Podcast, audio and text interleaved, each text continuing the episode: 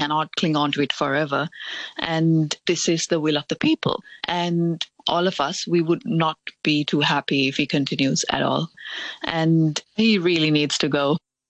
You're listening to the news on R T H K. With music, news and information, this is Radio three.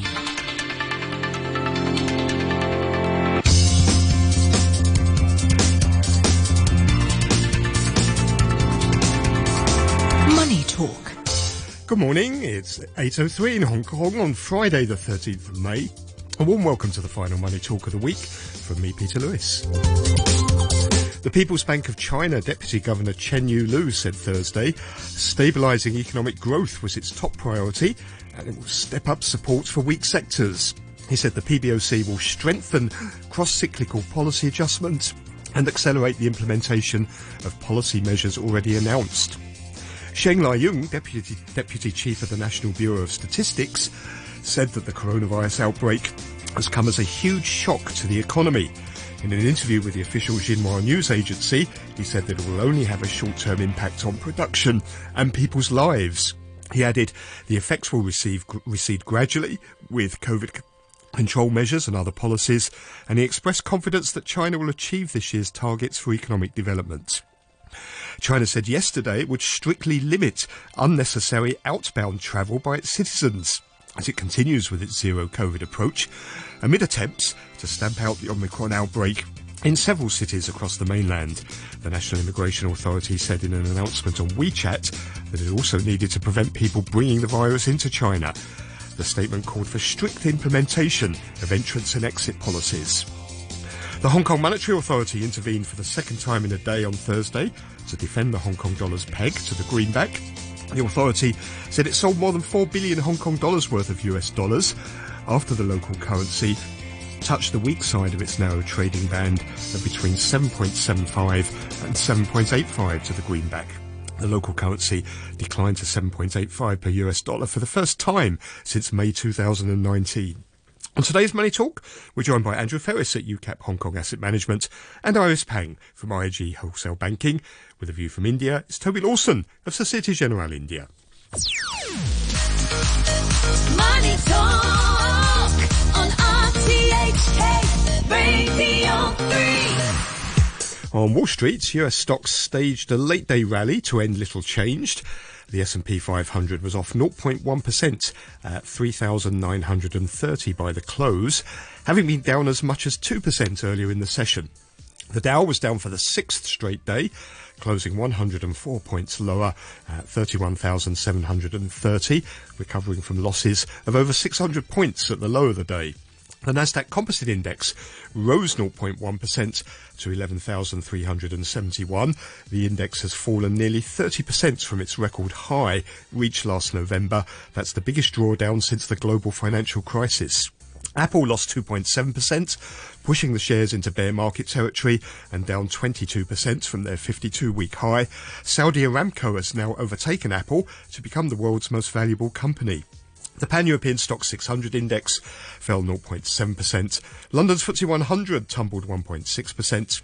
In Hong Kong, the Hang Seng ended the day down four hundred forty-four points, or two point two percent, at a two-month low of nineteen thousand three hundred eighty. Weighing on sentiment were fears of capital outflows after the Hong Kong Monetary Authority intervened in the currency markets to support the Hong Kong dollar and stop it breaking below the weekend of its trading band for the first time in three years. The Hang Seng Tech Index slumped three point eight percent. On the mainland, the Shanghai Composite fell zero point one percent to three thousand fifty-five. In the commodities markets, Brent crude oil is up, one hundred, is up to one hundred seven dollars and eighty-one cents a barrel. Gold fell to its lowest level since early February at one thousand eight hundred twenty-two dollars an ounce. And European gas prices have soared after Russia's state-owned gas supplier said it will cut shipments to Europe through the Yamal pipeline, which transports Russian gas through Poland. It's the second pipeline transporting Russian gas to Europe to be closed in as many days. Futures contracts linked to the European wholesale gas price jumped about thirteen percent on Thursday to around one hundred six euros per megawatt hour. That's more than quadruple the level of a year ago. The U S ten-year Treasury bond yield declined seven basis points to two point eight six percent. And some big moves in the currency markets overnight. The U S dollar index rose one percent to its highest level since two thousand two. The euro sank as much as one point five percent. to one dollar and three and a half cents. That's its lowest point since two thousand seventeen. The Japanese yen is at one hundred twenty-eight and a half versus the dollar.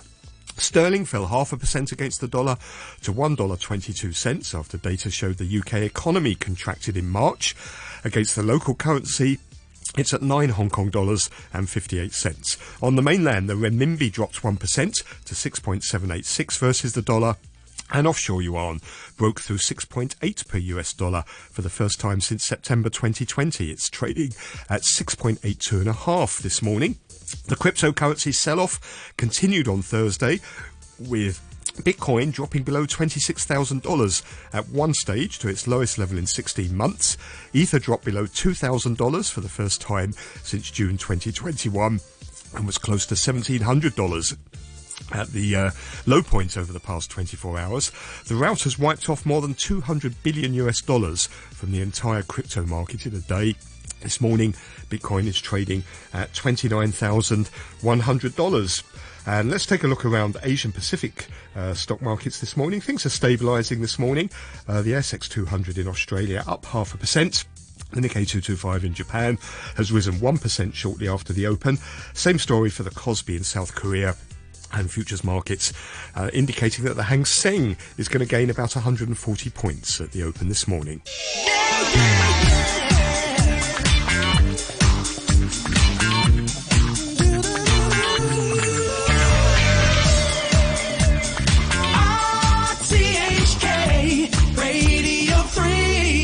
It's coming up to eight ten. Let's welcome our guests on the phone from London. Once again, we have Andrew Ferris, Chief Strategist at U CAP Hong Kong Asset Management. Morning, Andrew. Good morning, and please, no jokes about being Friday the thirteenth. I no. have nothing to do with that. Okay, we won't. Uh, we won't say anything. It's supposed to bring bad luck, isn't it? But no, we're not going to mention yeah. that. And in our Queensway studio, safely tucked away over there in Queensway, is Iris Pang, Chief Greater China Economist at I N G Wholesale Banking. Morning, Iris. Morning, Peter. The People's Bank of China Deputy Governor Chen Yulu said yesterday stabilising economic growth was its top priority.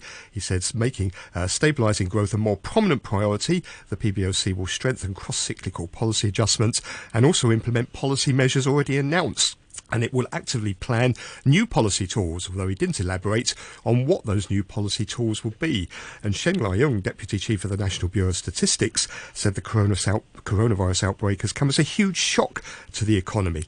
But he said it will only have a short-term impact on production and people's lives.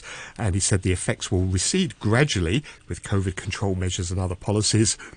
And he expressed confidence that China will achieve this year's targets for economic development.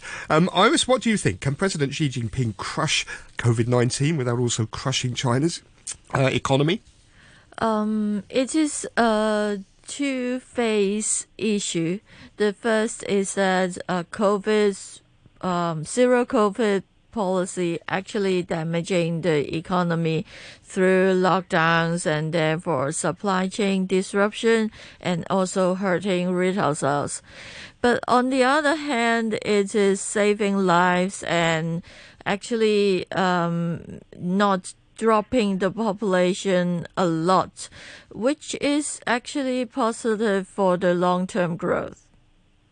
But uh, do you, do you sort of express the same sort of confidence Uh, that uh, Sheng Laiyun is doing, that this is only going to be a temporary um, effect? Everything's going to, um, once everything's uh, back under to, uh, normal, these uh, policies are going to be withdrawn and uh, the, the, the economy is going to bounce back and it's going to reach uh, the government's economic targets.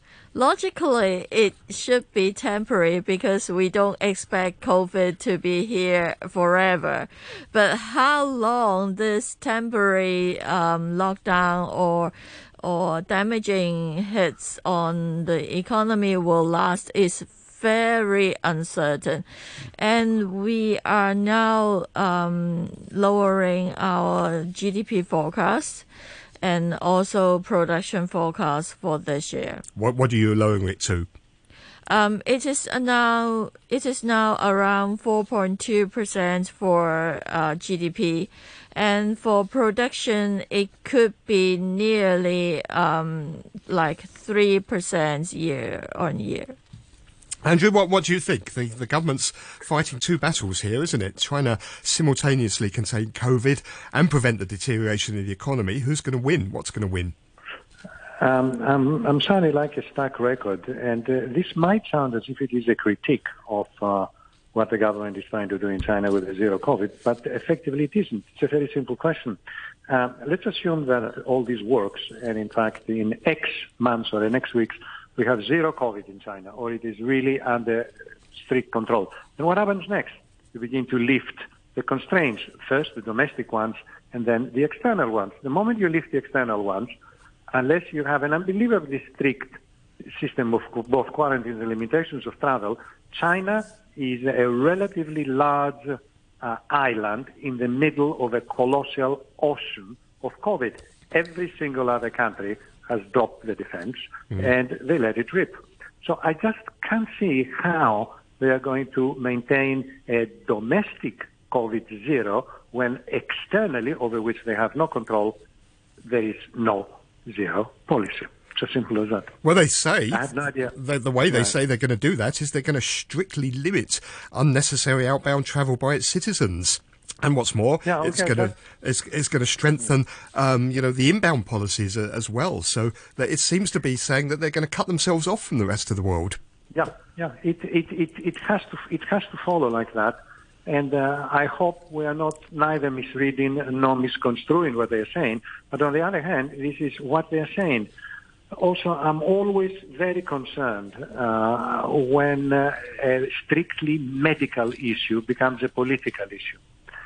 Uh, you know, it, it, it is not a matter of disobeying the party, of being unloyal to China, or misreading all the efforts and the fantastic work they have done so far in trying to control it by simply saying that this policy cannot be criticized. Mm. And hence the reaction, in fact, with the, after all, he's only the chairman of the World Health Organization, that uh, cast an aspersion or cast, cast a doubt.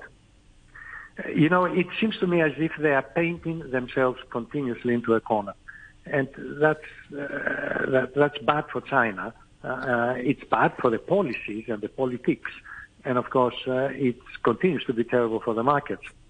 And remember, Peter, we are not passing any judgment. We are simply repeating what they are saying, not what we are saying. We're not saying this is not going to work. Uh, the G D P is going to grow negatively. We're saying, good, they expect zero COVID, good. And once they expect zero COVID, what happens? The answer is we will cut off ourselves completely from outside to make quite sure that uh, infection doesn't enter. Wow. I- Iris, do you worry that... Uh, maybe they're going to cut themselves off from the rest of the world, talking about strictly limiting any outbound travel by its citizens? It, it's almost uh, trying to make China an island, isn't it? Isn't that going to have also an impact um, on the economy? Um, yes and no, I think. Um, the first thing is that this restrictive outbound travel, I think, is really um, temporary for... Um, To, to wait and see the COVID situation in Beijing and Shanghai. Um, and for now, um, or before the western side of the world that announced no COVID measure, um, they actually ha- also has COVID measures, and we are getting used to using video conferencing, online shopping. So is it really, really damaging like the pre-COVID world, that the way we work, the way we consume? It's not. So the damage, I think, should be discounted on this um, perspective. But the, these temporary measures have a habit of becoming rather long-lasting. I mean, look at what's happened to Shanghai. Initially, the lockdown uh, was was only going to be, what, eight days, and it was going to be done in two halves. It, the, Shanghai's now been in lockdown for over five weeks. Yeah, I agree. Yeah, you're right. But what Shanghai did wrongly is that it locked down too late. Compared to Shenzhen, Shenzhen also had the lockdown, if you remember. The lockdown lasts only for a week because it started testing very, very early.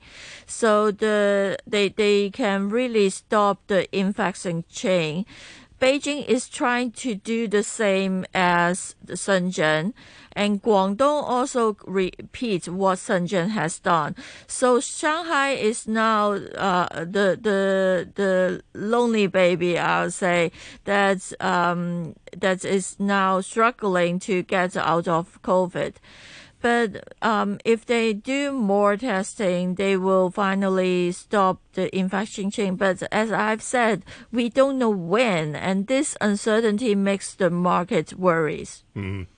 Andrew, a lot of talk about new policies, about implementing existing policies, but not a lot of action so far, is there? What what can the, the authorities actually do rather than just talk about? Well, We'll, we'll split it up in two parts. They have definitely loosened monetary policy. Again, we started with December, remember last December, when uh, then uh, uh, on three more occasions when reserve uh, requirements were cut, uh, then interest rates were also cut twice. So they are relaxing monetary policy as we talk. So that's one part. The second part is this implementation of uh, infrastructure investment, of which there was a great degree of talk, also of ensuring that banks provided ample liquidity in small, in S M E firms, okay, of which there was a great degree of talk. But again, the whole issue is, is what? They're going to build more airports, more uh, railway stations, and uh, more schools and hospitals, which is which is very good. But this And more debts to go with it. And, and more debts. De- but this also, this impacts directly the construction business. Mm. Okay, I mean, this this is not going to do anything in particular, let's say, for, for uh, I don't know, uh, the equivalent of McDonald's or mm. the equivalent of Starbucks in China. Okay. How, how I, I don't get, though, how all these stimulus measures are going to work when large firms can't operate normally because most of their suppliers are under lockdown. The stimulus doesn't just doesn't work, does it, if factories can't return to normal? Yeah, there seems to be a cognitive dissonance, as uh, an American psychologist would have put it, between what we say we're going to do and the way we're going to implement it, if in fact the lockdowns are not quickly and, uh, let's say, consistently eliminated. Yeah, mm. you raised you raised a very good point. I, I'm not unhappy uh, about the monetary policy. Uh, what I am puzzled is, is about the fiscal policy. Look, China has got uh, a fiscal deficit which is about seven percent of G D P, and they can easily double it for a very simple reason. China is a net, net, I'll say that slowly, it's a net large global uh, lender. Okay, mm. lenders don't get in problems. Lenders don't go bankrupt. It is borrowers that do. And also, all of it is funded domestically. So they can raise a lot more domestically. And you will say, ah, yeah, and then they will be like the Fed. Well, we are entering into a more awkward situation, but at least the Fed raised a lot of money and they simply bought financial assets. Mm. Presumably the Chinese will raise a lot of money and they will uh, buy more bridges uh, and hospitals and schools, which is which is uh, a hugely different uh, proposition. So the answer is, yes, there is a great deal that can be done. Okay. Because we don't see it being done somehow. Okay.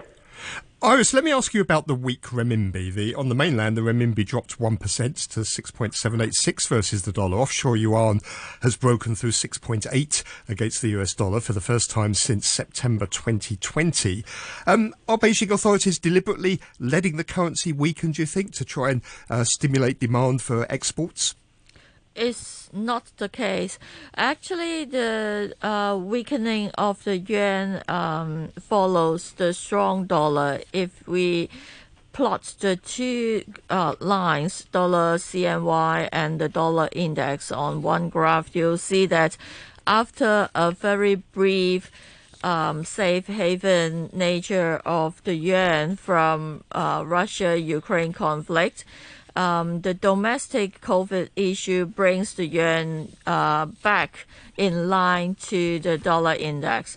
So as long as the Fed is going to hike again and again, and the P B O C is going to do some kind of easing, then this kind of um, depreciation pressure on the yuan will continue.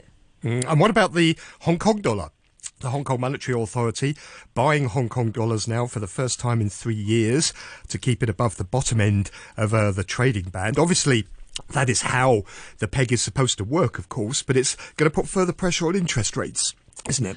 Yeah, it is uh, going to put pressure on interest rate, but this pressure, whether, whether it will be realized into actual higher interest rate is a very big question mark because of the weak domestic economy.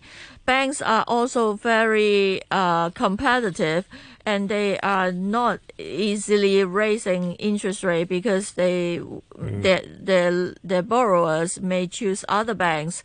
So we may need to wait for another quarter to see a rise in the HIBOR rate.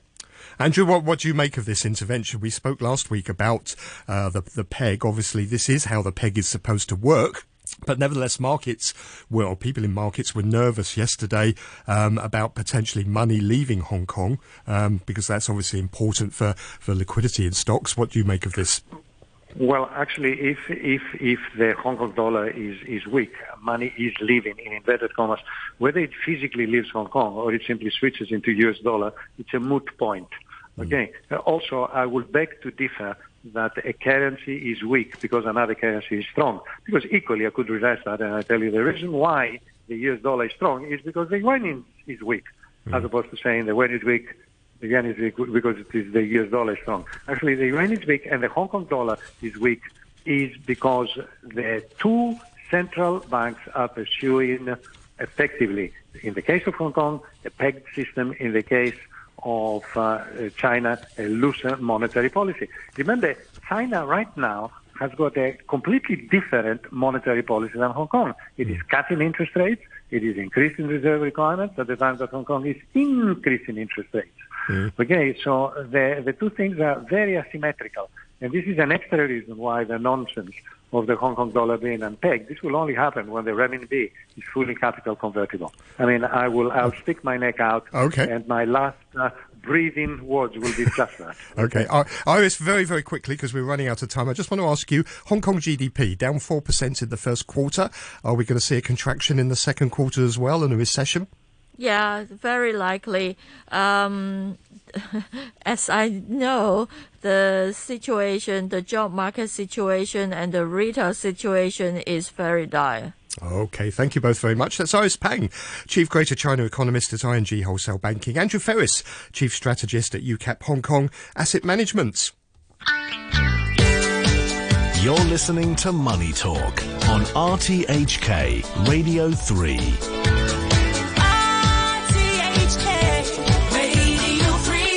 On the phone now from Mumbai, India, is Toby Lawson, C E O of Societe Generale India. Morning, Toby. Hey, good morning, Peter. So talking about currencies, the Indian rupee, that's that's hit a new low as well uh, against the U S dollar this week. Inflation has surged uh, to an eight-year high. Um, are the authorities there getting worried? Well, uh, yes, I would suspect that uh, they preempted that last week when, you know, the R B I moved on rates uh, intra-meeting. So it was a shock uh, move of forty basis points on the repo. So they were obviously aware that this was going to be a high figure. Eight-year high, as you mentioned, seven point seven nine percent on retail inflation. And even if you take out fuel and food, which are two large components, it's still running close to seven percent. Uh, you mentioned the rupee. Yeah, even with the R B I defending the rupee, it's at record lows. So, yeah, uh, certainly uh, would expect that uh, the market will be uh, seeing R B I likely to move again June uh, and possibly uh, July, next couple of meetings. And it's having an impact on stocks as well, isn't it? Because uh, the, the stock market uh, keeps on uh, moving down almost daily at the moment. Yeah, they lost uh, another two percent yesterday, and, uh, you know, it's it's not inconsistent with what you're seeing around the world, uh, particularly in the U S stocks. So if you look at U S stocks, we're sort of a couple of percent away on the S and P for a technical bear market. Um, you know, you're in, in India, you're... you're getting a lot of F D I, so a lot of foreign money flowing out, which is not unexpected given the moves in um, currencies and the moves in rates. But uh, even with retail investment being quite strong to replace part of that, uh, equity markets are still weaker. I guess on a relative basis, they're not as weak uh, as they are in the U S, for example, but they're still definitely heading towards that technical bear area. And, and central bankers seem to be slowly losing confidence, I, I detect, in their ability to engineer a soft landing. We had the Bank of England last week basically say the economy, U K economy, was going to be in recession by the fourth quarter. Overnight, Fed Chairman Jerome Powell was saying that getting inflation under control uh, won't be easy. Uh, he said a soft landing is really just getting back to two percent inflation. Well, we're a long way um, from that. Do you get the same sense that maybe Um, uh, central bankers are starting to get worried about their, their, their ability to engineer soft landings around the world? Well, I think they've completely uh, underestimated uh, inflation and how quickly it's taken off. But again, a lot of it out of their control, let's be honest. You've had the COVID pandemic, you've had you know, then the additional Ukraine um, crisis. So supply chains already disrupted and got further disrupted. So to some extent... Um, And they're accountable, but you know, not driving the inflation story. So yes, they're behind the curve, and hence they'll need to be more aggressive. I think in Powell's comments, um, really the aim is to try to tighten quickly to get inflation down without destroying the economy, or at least uh, making a recession.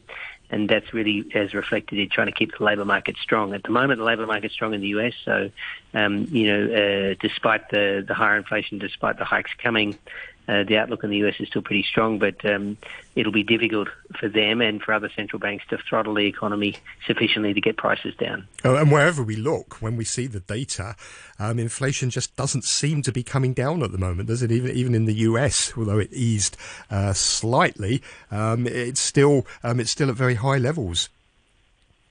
At best, it might be peaking uh, based on the C P I data you saw this week, but uh, yes, it will remain inflated. Um, and the problem with inflation, as we've always said, I think previously in discussions, is once it's embedded in expectation, it's hard to it's hard to get down. Uh, because, um, you know, nature would suggest that people will move to, uh, to reprice uh, inputs and outputs uh, to a higher, higher, higher inflation expectation. So it sort of locks itself in. So it becomes very challenging to control, and that's what we're seeing right now. And what do you make of stocks, U S stocks? Um seem to be sort of almost hovering over the edge of the precipice. The Nasdaq's down now thirty percent uh, from its record high. That's the biggest drawdown since the global financial crisis. What's going wrong?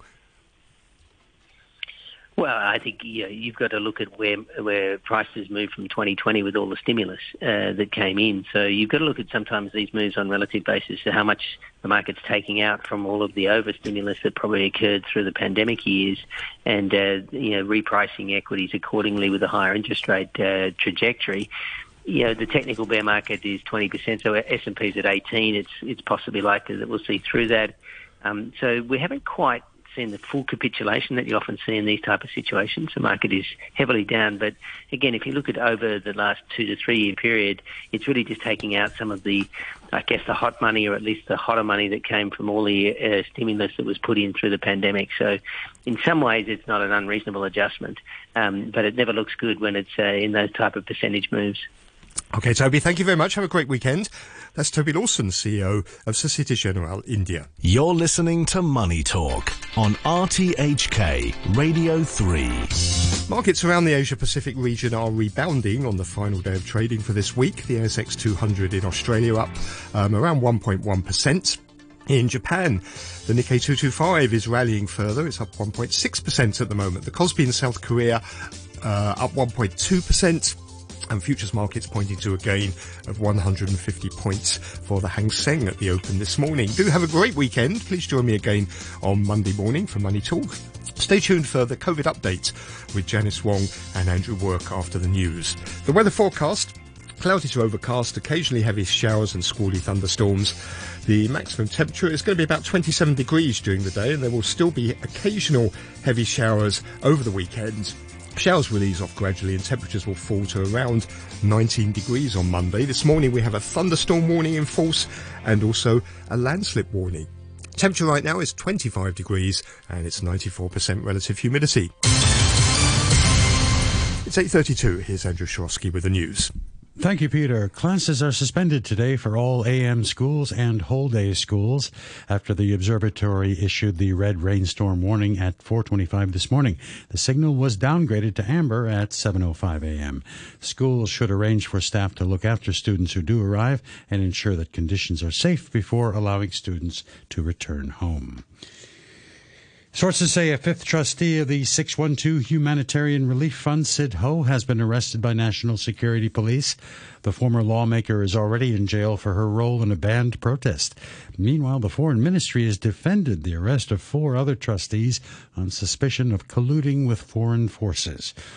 Todd Harding has more details. The Office of the Foreign Ministry's Commissioner in Hong Kong expressed strong dissatisfaction with criticism of the previous day's arrests. It said the U S State Department and Congress, as well as politicians, including foreign policy chiefs in the E U and Canada, had made baseless accusations against Hong Kong police, who had taken appropriate action. It's understood the four arrested were Cardinal Joseph Zen, singer Denise Ho, former lawmaker and barrister Margaret Ng, and academic Hoi Po Kern. All were released on bail pending further investigation. The United Nations Human Rights Council has voted overwhelmingly in favor of launching an inquiry into alleged war crimes by Russian troops at the start of the conflict in Ukraine. The U N Human Rights Chief Michel Bachelet said a thousand bodies had been recovered in areas that had been occupied by Russian forces. The scale of unlawful killings, including indicia of summary executions in areas to the north of Kiev, is shocking. These killings of civilians often appear to be intentional, carried out by snipers and soldiers. Civilians were killed when crossing the road or leaving their shelters to seek food and water. Unarmed local men were killed because Russian soldiers suspected them of supporting Ukrainian forces or otherwise being a potential threat. And some were tortured before being killed. Astronomers have taken the first ever picture of the supermassive black hole at the center of our galaxy. Its existence has long been accepted by most scientists, but the image released by an international team is the first conclusive proof. The photograph shows a dark disk many times larger than our sun, with a ring of white-orange light around it. Doctor Imogen Witten, an astrophysicist at Oxford University, explained its significance. This image matches almost exactly to what's predicted by Einstein's theory of general relativity. So the first thing this tells us is this is more evidence that Einstein was right. In terms of the big picture, this will hopefully